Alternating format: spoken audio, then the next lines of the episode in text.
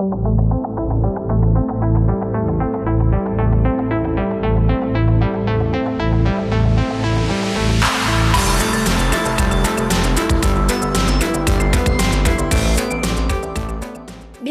y bienvenidos al podcast Broker Internacional, un podcast derivado del proyecto PAPIME PE 301321, la enseñanza de los negocios internacionales en el marco del capitalismo informacional, cuyo propósito es platicar sobre los cambios acontecidos en los negocios en la coyuntura actual. Las y los invitados en este espacio apoyarán a visualizar la dinámica internacional desde una cuádruple hélice, la academia, el gobierno, el sector privado y el social serán voces que acompañarán a los estudiosos de los negocios internacionales a comprender la dinámica mundial.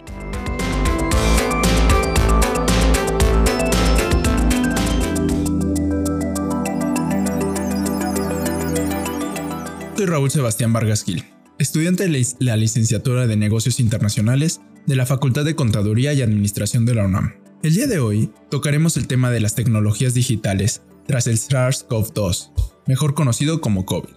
Este tema es presentado por el licenciado Raúl Vargas García, el cual nace en la Ciudad de México. Es egresado de la Facultad de Contaduría y Administración en la licenciatura en Informática. Siguiendo los estudios con un diplomado en Administración, Evaluación y Control de Proyectos en el Tecnológico de Monterrey. Su desarrollo profesional tiene origen en la UNAM, dentro del Departamento de Soporte Técnico de la Facultad de Contaduría y Administración. Posteriormente, ingresa a la empresa Hildebrando, donde participó en los proyectos de evaluación de sistemas de cambio de siglo para el Banco Bancomer. Más adelante, es contratado como consultor para la empresa española Celesta, en la cual se especializa y se responsabiliza de la preventa, consultoría, funcionamiento y desarrollos de productos de apoyo para el soporte técnico del área de sistemas. Con la inquietud del crecimiento en el año 2003, crea la empresa Rusebri que con una relación comercial con la empresa inglesa Vector Networks se enfoca en dar soluciones que apoyen a los responsables de las áreas en sistemas con el manejo de sus activos, software, recursos humanos y en general del soporte técnico de los mismos. En la actualidad, lidera proyectos con la herramienta Visor, que se desarrolla la empresa Networks, con empresas en la Ciudad de México y Sudamérica. Estimado licenciado Vargas, es un gusto contar con su participación el día de hoy en esta emisión de Broker Internacional. Muchas gracias. Agradezco la invitación a este programa de Broker Internacional. Es un gusto estar aquí con todos ustedes y me alegra poder participar en este podcast. Sobre todo espero que las preguntas que se hagan hoy puedan ser de utilidad para todos los que escuchan este programa. Hoy en día vivimos una situación que quizás nunca imaginamos vivir. Una pandemia mundial por un virus que vino a transformar no solo la vida, sino que provocó una serie de cambios en las empresas.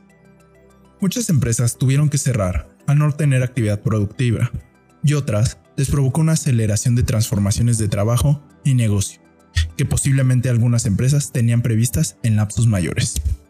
Sin embargo, las condiciones experimentadas en el mundo, como el gran confinamiento, alteraron estos procesos, sobre todo en el tema digital. Al respecto, licenciado Raúl, ¿qué cambios ha tenido la comunicación empresarial tras el COVID? Bueno, el principal cambio que se ha tenido es el pasar del trabajo de oficina a realizarlo en otra ubicación, que por lo regular es la casa. Las empresas, ante el temor de un contagio masivo del coronavirus, la primera decisión que toman es parar labores, y de acuerdo a las actividades de cada una, poder realizar estas labores ya sea en casa o en un sitio aislado. Esto vino a traer el principal cambio, pues ante la costumbre que tenemos de negociar, hablar o discutir temas en persona hoy se tenían que realizar frente a una computadora en una sesión remota. La comunicación empresarial ha tenido un cambio muy fuerte. En lo personal, creo que países de América Latina en las que estamos muy acostumbrados al diálogo de persona en persona, un cambio muy radical. Sin embargo, hemos sabido superar este bloque y hoy en día las empresas se dieron cuenta que hasta los niveles de servicio pudieran ser mejores con este nuevo panorama empresarial. Entiendo. La verdad los seres humanos siempre hemos estado acostumbrados a las relaciones interpersonales, y este cambio que se dio fue un gran shock. Sin embargo, esto me lleva a mi siguiente pregunta. ¿Qué tipo de herramientas se utilizaron o se utilizan para el trabajo remoto? Lo primero que tengo que responderte es que nadie en el mundo estaba preparado para una pandemia. Y bueno, si bien es cierto, muchas de las herramientas ya las ocupábamos sin saber que se iban a convertir en nuestras herramientas del trabajo del día a día. Aplicaciones que tenemos instaladas en, un, en el celular de uso sencillo como lo puede ser WhatsApp, Telegram, FaceTime nos ayudaron en un inicio ante esta situación de incertidumbre. A estas aplicaciones se le unieron herramientas con mayores funciones que se, vinieron, se, vieron beneficiadas y con esto tuvieron un gran crecimiento económico. Herramientas como Zoom, Skype, Teams de Microsoft, Webex potencializaron su uso, pues las necesidades surgía de tener sesiones remotas. Hoy en día es tan común programar sesiones de trabajo con estas herramientas que no pudimos darnos cuenta en qué momento se volvieron parte de nuestra vida. No solo la parte laboral, sino hasta personal. Yo te puedo preguntar cuántas personas han tenido que festejar un cumpleaños en una sesión remota o cuántas personas han tenido que hacer una reunión familiar con estas plataformas. Bueno, hasta las iglesias han tenido que realizar sus misas vía remota, en donde las personas se conectan y pueden satisfacer esta necesidad de fe sin darse cuenta que tuvieron un cambio en su vida. Es verdad.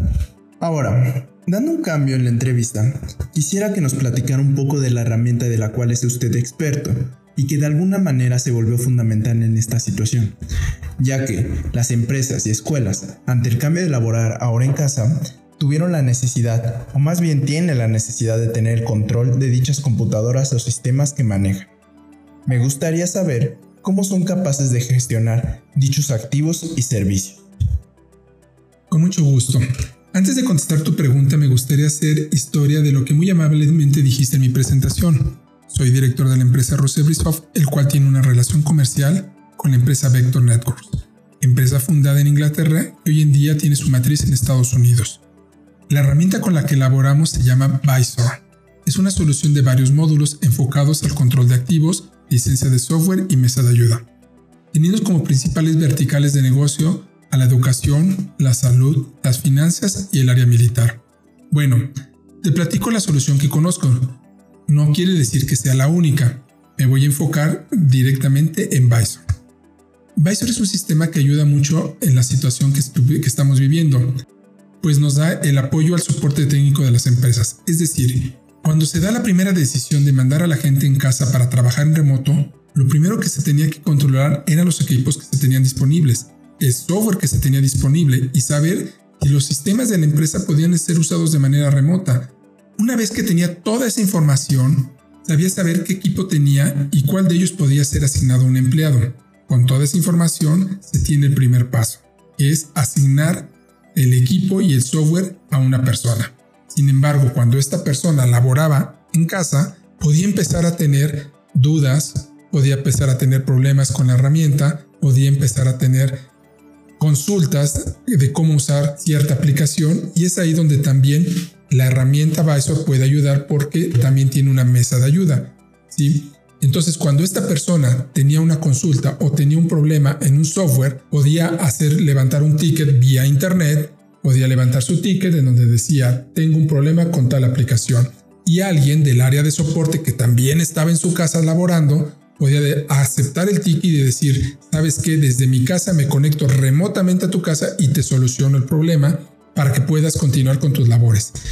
Esta es la parte en que nosotros nos enfocamos. Esta, este soporte que da a una empresa, pero en un ambiente totalmente general, es decir, desde que tengo un activo, desde que asigno ese activo, desde que tengo control del software que tiene ese activo, una vez que asigné ese activo, tengo que controlar que la licencia esté activa y ya que el empleado está trabajando en casa, empezamos con un segundo nivel que es, bueno, necesita esa persona el soporte técnico para que toda su herramienta, toda, toda la computadora funcione correctamente. En caso de tener un problema, va a llamar a un tercer nivel que es el área de soporte para que éste se conecte remotamente y le pueda solucionar.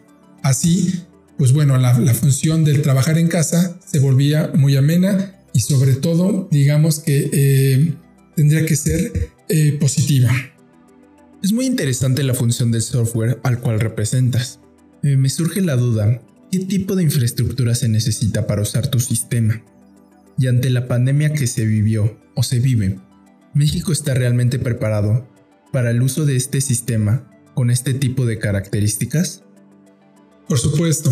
Afortunadamente en esta época donde el uso del Internet y de la nube es de uso común, y sobre todo que está al alcance de un país como México, y se tiene toda la infraestructura que nos da la facilidad de uso de la herramienta.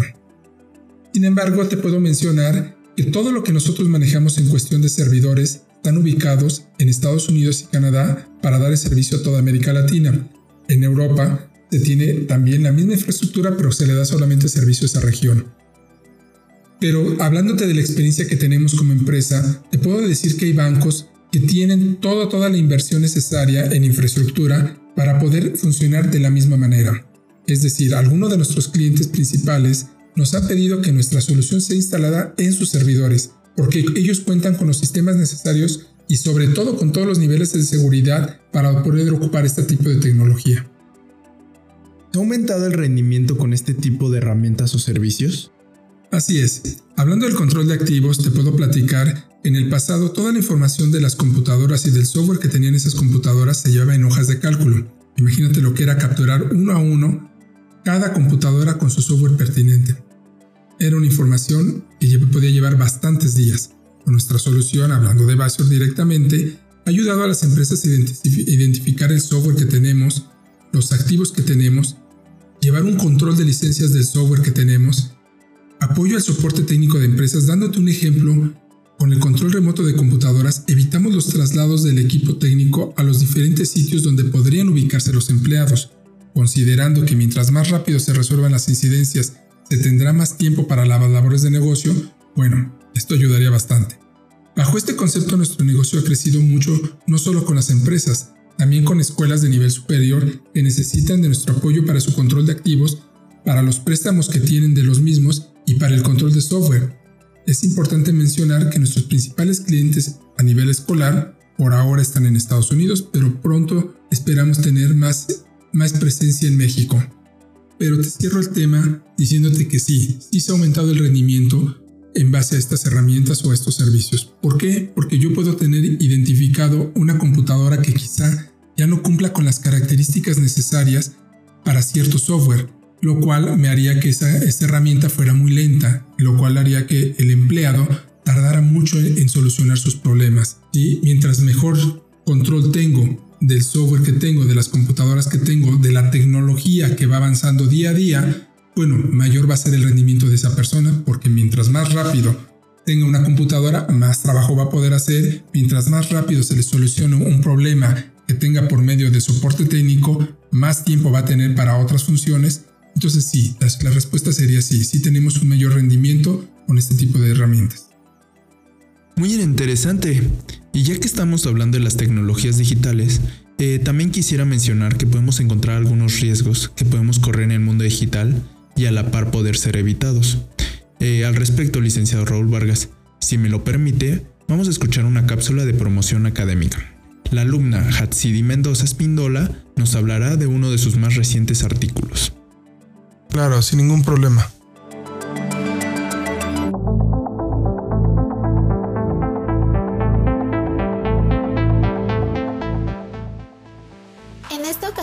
Hablaremos sobre el artículo Has Cyber Attack Affected Your Business Yet?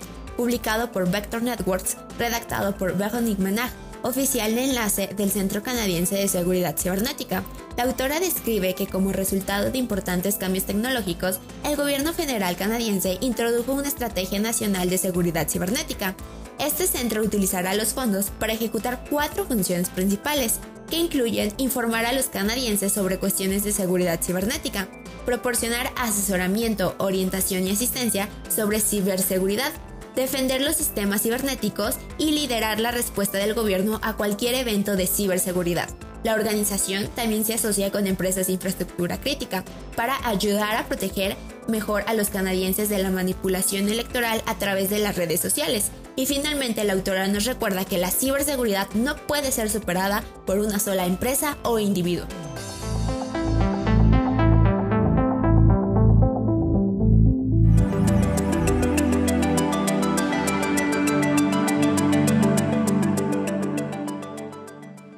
Vuelta con nuestro tema, después de esta recomendación académica, continuamos con el licenciado Raúl Vargas García, conversando sobre las tecnologías digitales tras el COVID-19. Licenciado Raúl, me gustaría volver a tocar un punto que platicamos al inicio, el cual considero de suma importancia y me gustaría profundizar un poco más. ¿Qué afectación ha tenido ya no tener una interacción personal? Claro, con mucho gusto.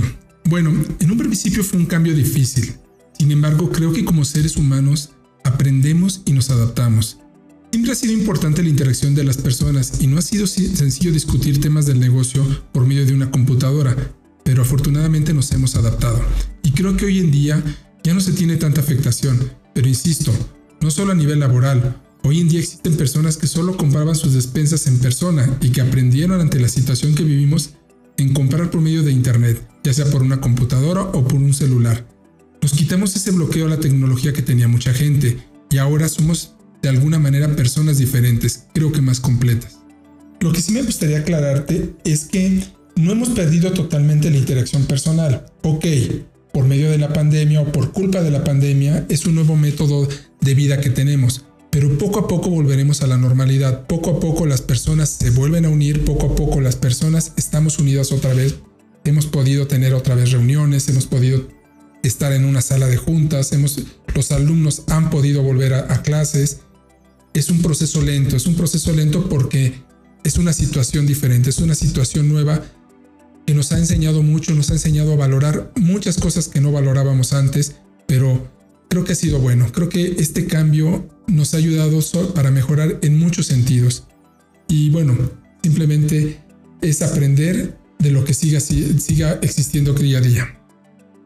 Ya nos estamos acercando al final de la entrevista y por lo tanto me gustaría saber un poco a las conclusiones o los cambios que se esperan en los sistemas a la consecuencia de esta pandemia. Considero que los cambios ya se han dado y nos hemos adaptado muy bien a ellos. Afortunadamente la tecnología siempre está en un constante cambio y el ser humano ha aprendido a adaptarse a ello.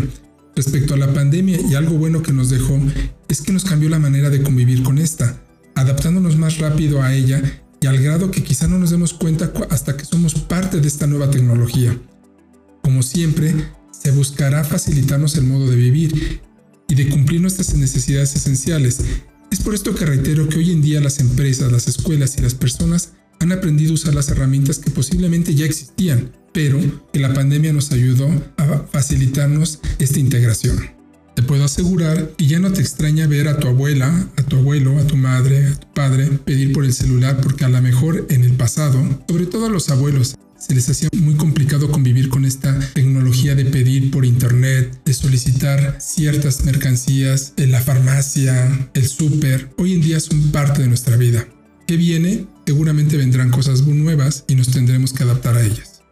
Para finalizar, me gustaría saber qué recomendaciones les da a los jóvenes que empiezan a emprender un negocio y buscan incursionar en el mundo de las tecnologías digitales. ¿Se necesitan acercarse con alguien? ¿Lo pueden hacer solo? ¿Es realmente difícil empezar? Bueno, la primera recomendación es que deben tener claro el tipo de negocio que esperan tener. En lo personal me ayudó mucho asociarme con empresas de tecnología que tenían un producto claro para el mercado y con un historial sobre todo. Yo conocí a Vector Network siendo empleado de una consultoría. Esto me permitió tener un mejor panorama de lo que buscaba cubrir como negocio. Siempre es importante acercarse a alguien que nos pueda dar un consejo con la experiencia que solo da el tiempo pero también es importante tener un apoyo económico. Eso va a depender de cada joven. Muchos de ellos tienen la capacidad de iniciar un negocio solos. En mi caso, yo me asocié con un amigo, el cual por un tiempo compartimos los gastos y la sociedad de la empresa. Se puede hacer solo, pero es importante tener claro el tipo de negocio que se quiere, la necesidad que se va a cubrir y la inversión que se tiene disponible para poder tener pronto los rendimientos necesarios. ¿Algo más que gusta agregar? pues simplemente agradecerte la invitación a este podcast. Estoy a tus órdenes. Espero esta plática les haya ayudado en algo y pues bueno, seguimos adelante. Muchas gracias, licenciado Vargas. Muchas gracias, brokers. Este fue un episodio más de Broker Internacional.